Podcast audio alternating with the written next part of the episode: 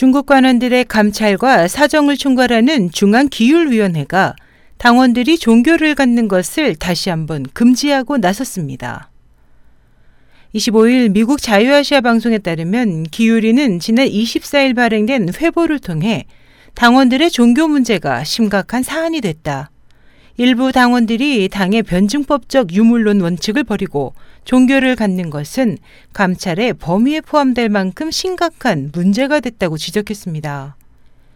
기울이는 또 마르크스는 공산주의가 무신론에서 출발한다고 말했다. 공산당원이 종교 신자가 될 수 없다는 점은 중국 공산당이 출범 당시부터 옹호해온 기본 사상 원칙이라고 지적하고 인민은 종교의 자유가 있지만 공산당원은 공산주의 사상에 선봉을 선 입장이기 때문에 종교의 자유를 누릴 권리가 없다고 강조했습니다. 이에 대해 중국 지하교회인 가정교회 신자 시용하이는 당 지도부는 상당수의 공산당원이 공산주의를 버리는 데 대해 우려하고 있다면서 당원들은 갈수록 마오쩌둥이 주도한 문화혁명과 1989년 태남은 유혈 진압 이후 공산주의에 대한 신념을 잃어가고 있다고 지적했습니다.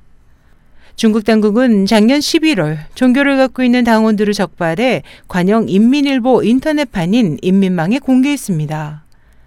또 기우리의 지방감찰기관인 중앙순시조는 작년 두 번째 지방감찰로 제출한 보고서에서 저장성 일부 지역의 소수 당원들이 종교를 갖고 활동에도 참여했다고 밝힌 바 있습니다.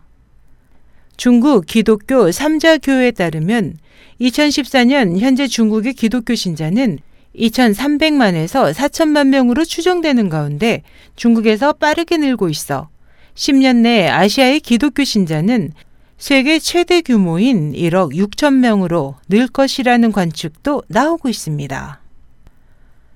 SH 희망성 국제방송 임소연이었습니다.